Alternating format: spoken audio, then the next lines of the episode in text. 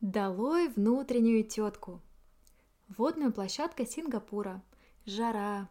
Куча бегающих под фонтанчиками детей. И достаточно много пап, которые сопровождают малышей. А где же мамы? Мамы за кадром. Стоит рядом со мной индийская мамочка.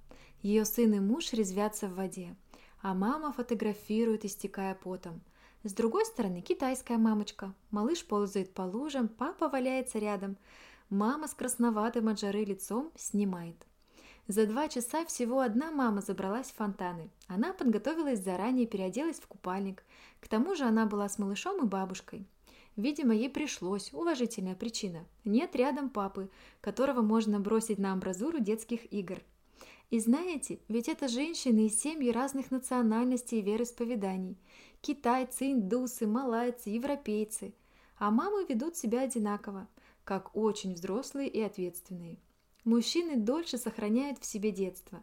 Не будем о грустной стороне этого вопроса, но ведь правда, мужчины обычно легче включаются в игры, даже такие мокрые, несмотря на все то, что будет после. У них меньше комплексов, и по поводу внешности, и по поводу «а что люди скажут?», они проще. А у нас миллион «но», нет купальника, нет талии, нет настроения. Что люди скажут? Возраста уже ого-го.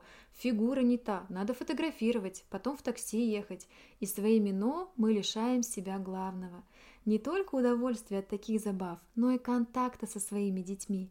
Самые счастливые моменты детства рядом с родителями. Когда вы вместе занимаетесь какой-то ерундой – Плаваете, ползаете по горам, бегаете под фонтанами, строите замки, копаете яму, не боясь испачкаться, намочиться, заболеть.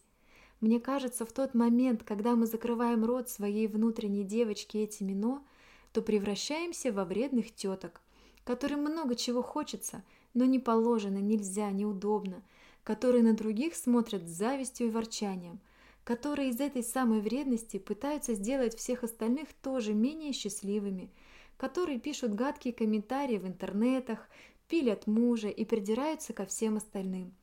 Чтобы не только им было сложно, пусть всем будет плохо, как мне. Вот он, девиз такой тетки. Я ловлю себя на этом настроении. Люди смотрят, куда я полезу, неудобно как-то. А потом делаю шаг, прямо в платье, прямо туда. Меня тут же хватает за руку счастливая дочка, и мы с ней куда-то бежим. Недолго бежим, моя внутренняя тетка не сдается без борьбы. Но мне уже не жарко. Я больше не напряжена, и у нас с дочкой в копилке еще одно веселое воспоминание. Потом я выйду, переоденусь в припасенное заранее сухое платье. Но в этот момент я снова чувствую себя маленькой девчонкой, чуть старше Эвы. Живой, радостной, счастливой.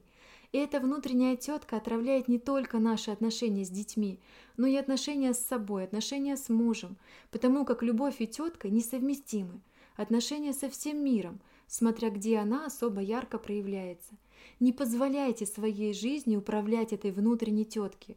Она выгонит и забьет вашу внутреннюю девочку, которая и дает вам кайф от материнства и игр с детьми, ту девочку, в которую когда-то влюбился ваш муж, озорную и открытую – Гоните эту тетку поганой метлой.